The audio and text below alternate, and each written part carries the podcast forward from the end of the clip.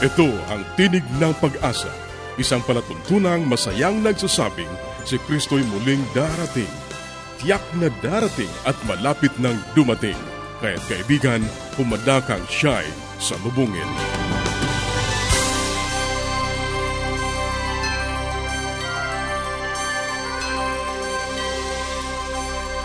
Ang programang ito ay inihahatid ng Adventist World Radio at ako ang iyong kaibigan, Ner Caranza, nag-aanyaya na samahan niyo kaming muli sa 30 minutong paghahatid ng mga mahalagang kaalaman sa kalusugan, masaya at matatag na sambahayan at higit sa lahat sa pagtuklas ng pag-asa na nagmumula sa salita ng Diyos. Binabati natin ang ating mga kababayan sa iba't ibang panig ng daigdig. Maraming salamat sa inyong pagsubaybay, sa inyong pagsuporta sa ating palatuntunan. Sana'y patuloy ninyong maranasan ang pag-iingat ng ating Panginoong Diyos. Sa mga kaibigan natin na hindi pa nagkakaroon ng mga aklat at mga aralin sa Biblia na aming ipinamimigay ng libre, maaari lamang kayong makipag-ugnayan sa amin sa pamamagitan ng panulat, sumulat sa Tinig ng Pag-asa P.O. Box 401, Manila, Philippines. Tinig ng Pag-asa P.O. Box 401, Manila, Philippines. Maaari ka rin mag-email sa tinig at awr.org tinig at awr.org o kaya ay mag-text sa Globe 0917-1742-777 0917-1742-777 at sa Smart 0968-8536-607 0968-8536-607 0917. Pwede rin po sa ating Facebook page, facebook.com slash awr Luzon, Philippines facebook.com slash awr Luzon, Philippines o dumalaw sa ating website www.awr.org www.awr.org Sa ilang saglit, ang buhay pamilya.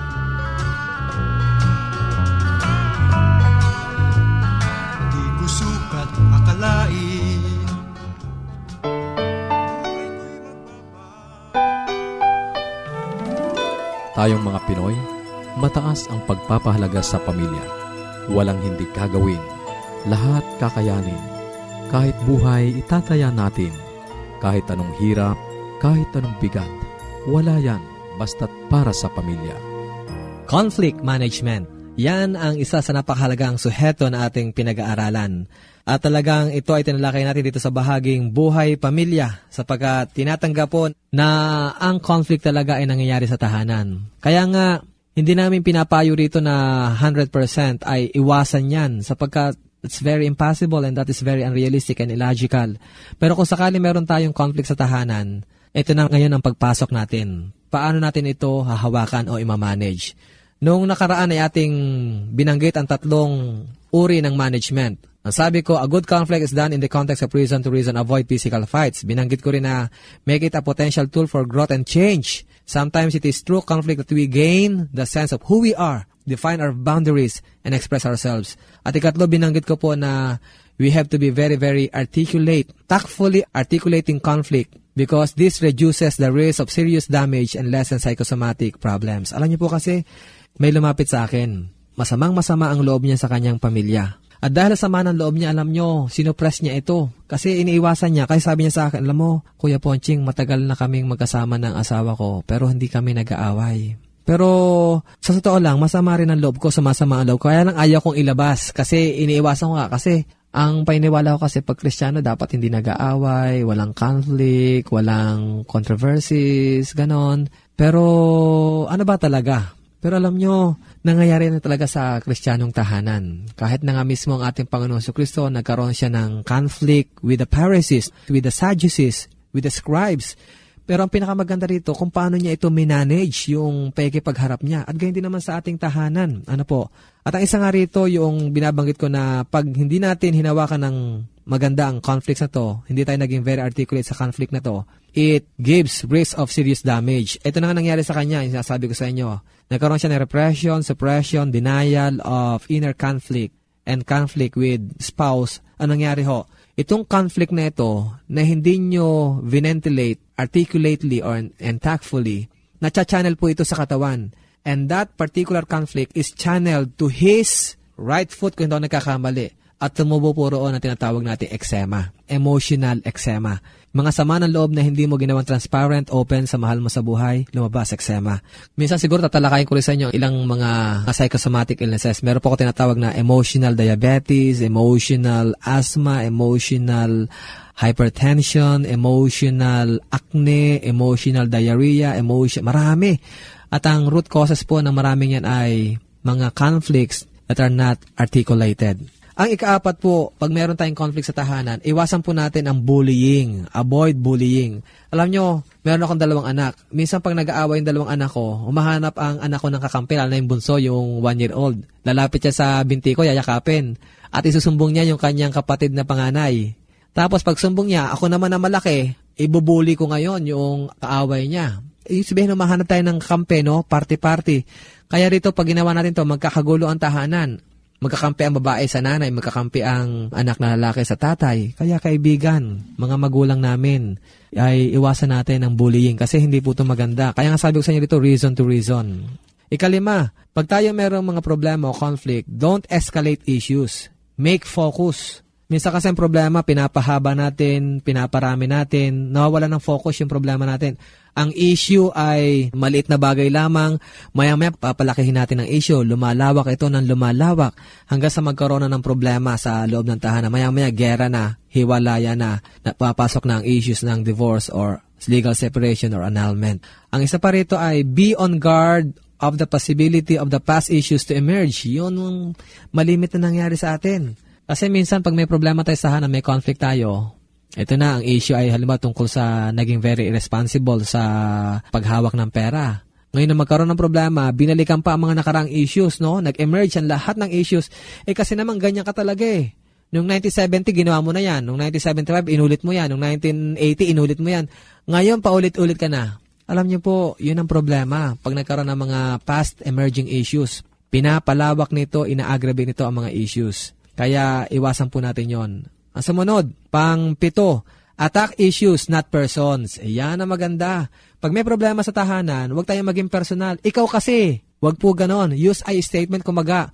Ang ayaw ko ay yung ginagawa mo. Ayaw ko na hindi ka marunong humawak ng pera. Ayaw ko na ikaw ay late. Kaysa yung, ikaw naman kasi lagi kang late eh. Ikaw naman kasi that is attacking person. Minsan po mas hurting yon. Kaya mas maganda, attack issues, not persons. I-attack natin yung issue talaga, yung behavior, wag yung tao. At ang isa pa, kahuli-hulihan, give time for each other to air out. Ayan, importante kasi ito eh. Kasi pag hindi na-air out, dito pumapasok yung miscommunication, misunderstanding. Pero pag narinig mo ang side niya, ipaparinig mo ang side mo kaibigan, sa magulang mo o kung magulang sa anak, ay magkakaroon po ng kaliwanagan. This is conflict management. Ask the guidance of the Bible to help us know and apply the principles of a good conflict management. Nais kasi ng Diyos na maging masaya ang tahanan natin. Maraming salamat kaibigan sa iyong pakikinig. Itong iyong lingkod, Kuya Ponching, P.O. Box 8 Manila or P.O. Box 401.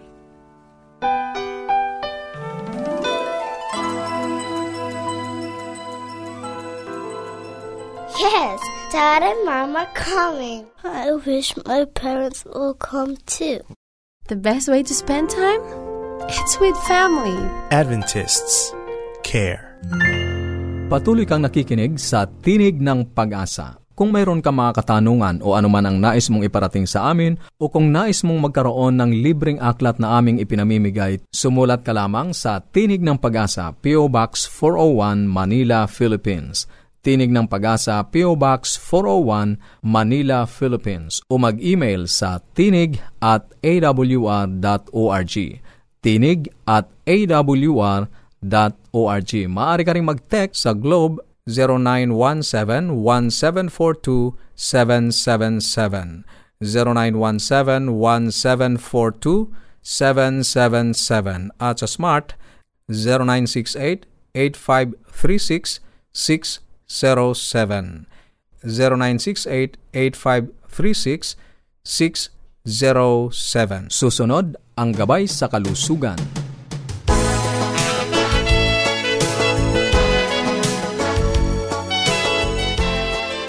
Isa pong magandang araw na naman sa ating mga tagapakinig. Ako ay nagagalak, muli tayong magkakasama-sama. At uh, dalangin ko po, sana kayo nasa mabuting kalagayan at uh, kayo ay nasa mabuting kalusugan. Ito po ang inyong doktor sa Himpapawid. Ako po si Dr. Linda Lim Varona.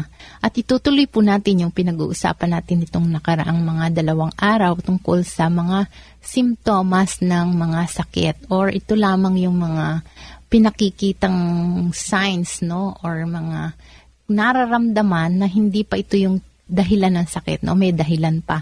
So, kagaya ng pamamanas. At ang pamamanas nga po ay ang pamamaga ng isang parte ng katawan.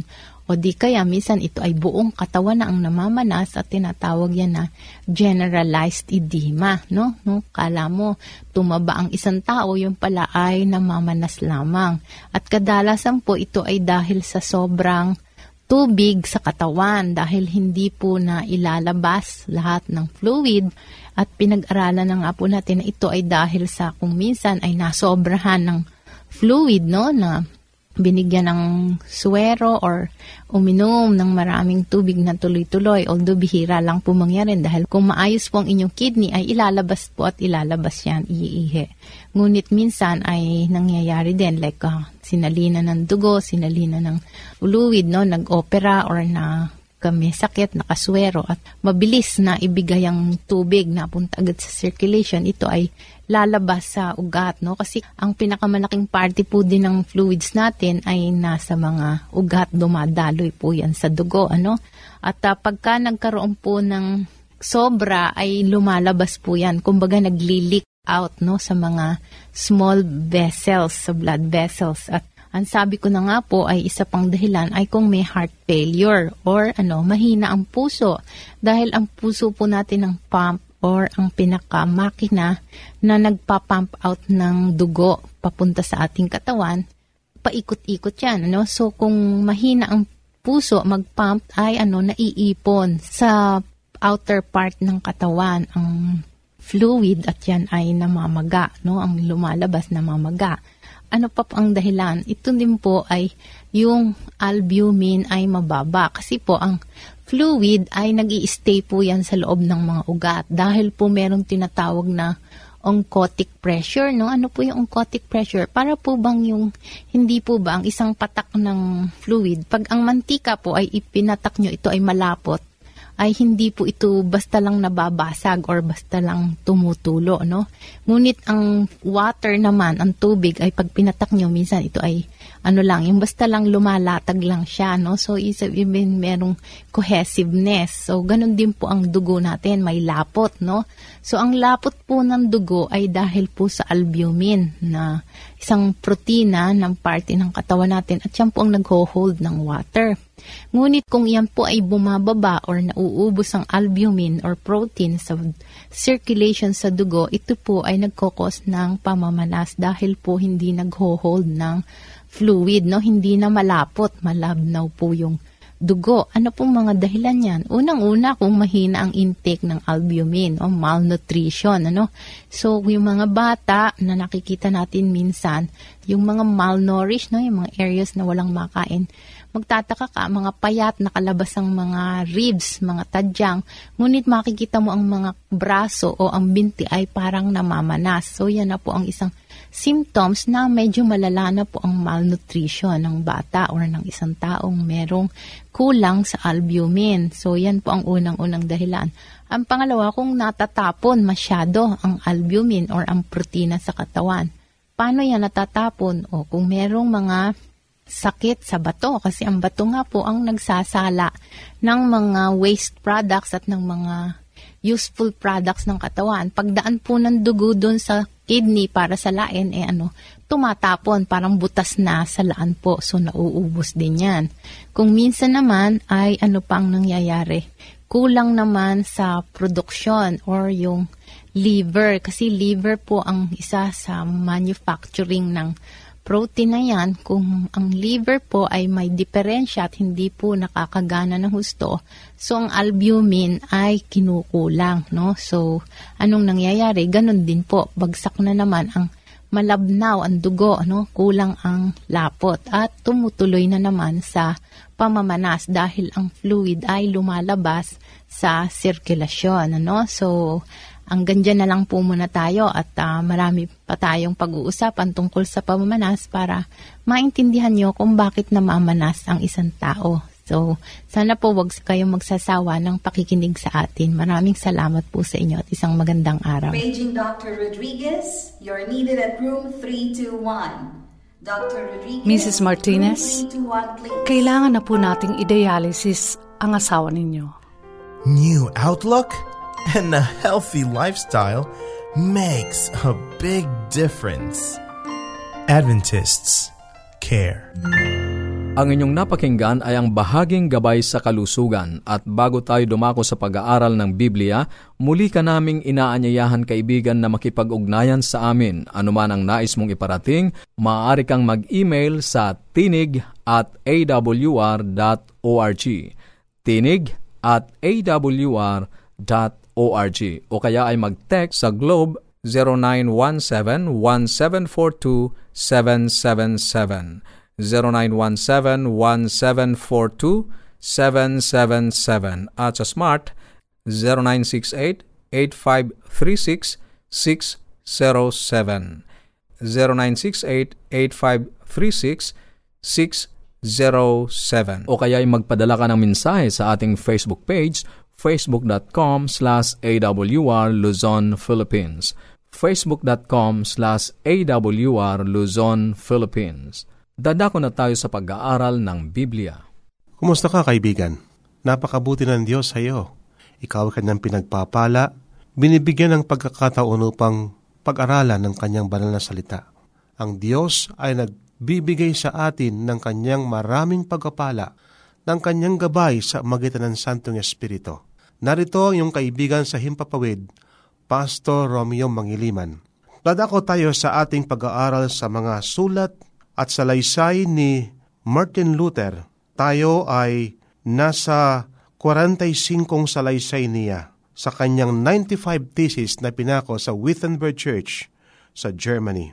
Ang wika sa atin ay ganito, Peace does not come from victory, but victory comes from peace. Ang kapayapaan ay hindi nagmumula sa tagumpay, kundi ang tagumpay ay bunga ng kapayapaan. Siya ay isang babaeng mahigpit ang pagkasangkot sa lahat ng gawaing salungat sa kultura, kasama ng ipinagbabawal na gamot at lahat ng katulad nito. Ngayon, sinusubukan niyang magbalik sa dati at natuklasan niyang napakahirap pala.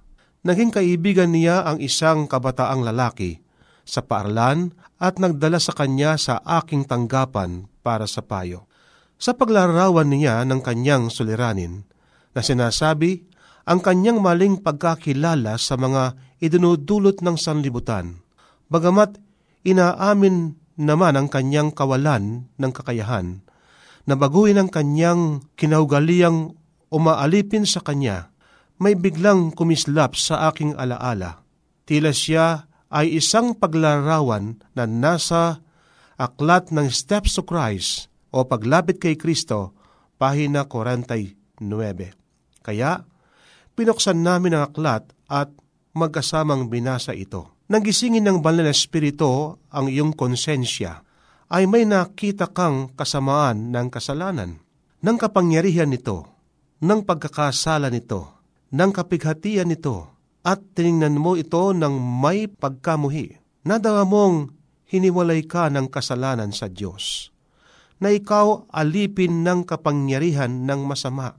Habang sinisikap mong makatakas ay lalo namang nadadama mo ang iyong kawalan ng magagawa. Ang iyong mga hadikain ay mahalay. Ang iyong puso ay marumi. Nakikita mo na ang iyong buhay ay puspos ng pagiging makasarili at kasalanan. Nagnanais ka ng kapatawaran na maging malinis, na maging malaya, pakikiisa sa Diyos, pagiging katulad niya. Ano ang iyong magagawa upang makamtan ito? Oo, ang sagot niya. Yan nga, yan ang problema ko. Dali, sabihin mo sa akin ang sagot. Ano ang aking magagawa? Saglit tayong tumigil at isaalang-alang kung ano ang maaring maging tugon. Ang unang hanay ay naglarawan ng magulong buhay. Ang banal na espiritu ay gumagawa sa puso at ang tao ay nakadarama ng matinding pangangailangan ngunit nadarama rin niyang wala siyang magagawa. Tila hindi siya makapagtagumpay sa kanyang buhay ng kasalanan at nagtatanong kung paano siya makakalaya. Ano ang kailangan niya upang mapatawad at maging malinis? Kung tumitingin ka sa gawi at kilos ng tao, ang unang tugon mo ay may kinalaman sa gawain. Maari mong sabihin, kailangan pa niyang patuloy na magsikap at kumuha ng matuwid.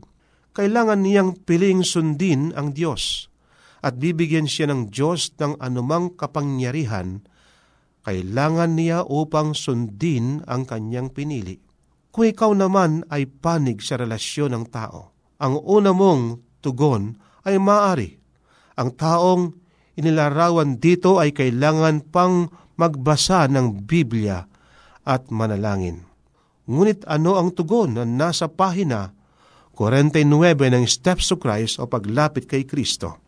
ang kailangan mo ay kapayapaan. Kaibigan, ang kailangan mo ay kapayapaan.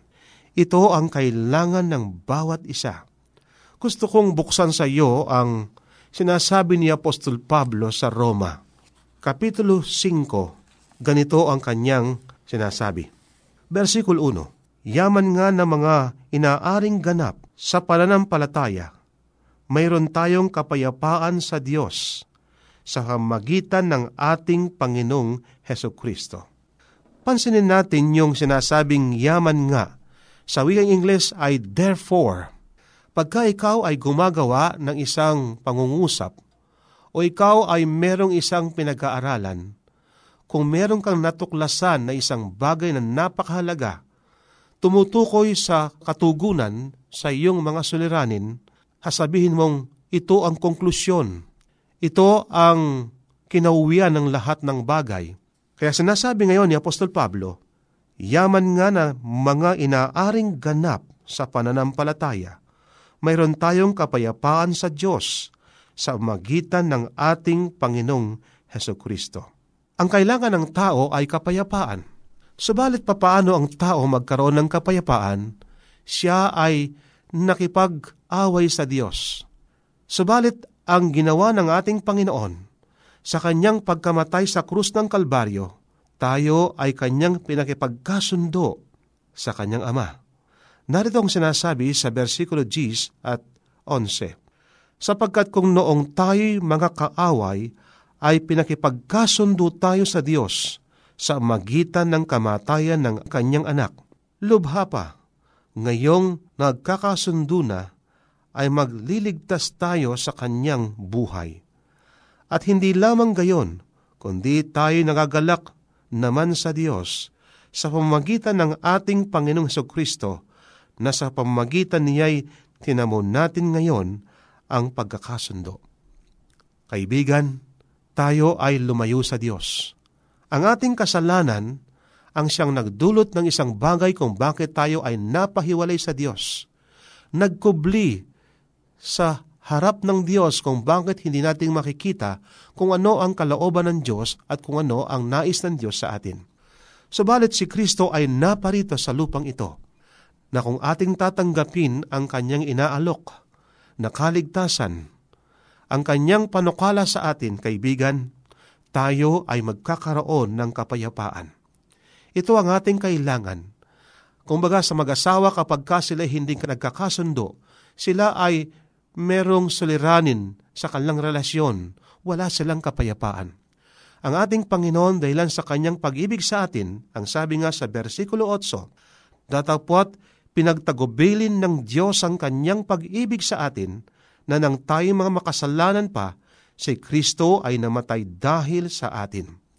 Dahilan sa kamatayan ng ating Panginoon, ating makakamit ang sinasabing kapayapaan sapagkat tayo inaaring ganap sa magitan ng pananampalataya. Ang ibig sabihin, kaibigan, ng pag-aaring ganap, tayo ay pinawalang sala ng Diyos sa ating pagtanggap sa ating Panginoon na may pananampalataya, aaring tayong ganap. Tayo ay pawalang sala. Ang isang taong nagkasala pagka sinasabing wala na siyang kasalanan, pinatawad siya, ang taong yun ay matuwid sa harap ng Diyos. At sapagkat tayo ay pinawalang sala ng Diyos, at tayo ay tinanggap ng ating Panginoon sa magandang ni Kristo, tayo ngayon ay may kapayapaan. At yung kapayapaan na yon ay hindi katulad ng kapayapaan na binibigyan ng sanlibutan, kundi ang kapayapaan ito ay nanggagaling sa ating Panginoon. Kaibigan, kailangan mo ang kapayapaan. Kailangan mong tanggapin ang alok ng ating Panginoon na walang bayad. Tanggapin mo siya sa magitan ng pananampalataya at ikaw ay makakaranas ng pag-aaring ganap ng ating Panginoon. Tayo manalangin. Mapagpala at dakila po naming Diyos. Salamat po sa inyong mga pagkapala. Salamat po sa pag-aaring ganap. Salamat po sa kapayapaan na yung pinagkakalab sa amin. At ito ay nangyari sapagkat naparito ang aming Panginoon at kami ay Kanyang iniligtas mula sa kasalanan. Siya namatay para sa amin, subalit siya nabuhay at siya ay buhay ngayon upang kami ay kanyang tanggapin na kanyang mga anak. Salamat po sa inyong mga pagkapala sa pangalan po ng aming Panginoong Hesus. Amen. Maraming salamat sa iyong pakikinig. Kung mayroon kang mga katanungan o anuman ang nais mong iparating sa amin, maaari kang makipag-ugnayan sa pamamagitan ng panulat. Sumulat lamang sa Tinig ng Pag-asa, P.O. Box 401, Manila, Philippines. Tinig ng Pag-asa, P.O. Box 401, Manila, Philippines. Maaari ka rin mag-email sa tinig at awr.org. Tinig at awr.org. O kaya ay mag-text sa Globe 0917-1742-777. 0917-1742-777. At sa Smart 0968 0968-8536-607. 0968-8536-607. O magpadala ka ng mensahe sa ating Facebook page, facebook.com slash awr Luzon, Philippines. facebook.com slash awr Luzon, Philippines. At para sa mga hindi napakinggang programa, dumalaw lamang sa ating website – www.awr.org www.awr.org Ito pong muli ang iyong kaibigan, Ner Caranza, pansamantalang nagpapaalam at umaasa na muli tayo magtatagpo sa ganito pa ring oras at himpilan. Sa Roma 15.13, pagpalain kanawa ng Diyos ng pag-asa, ng buong kagalakan at kapayapaan.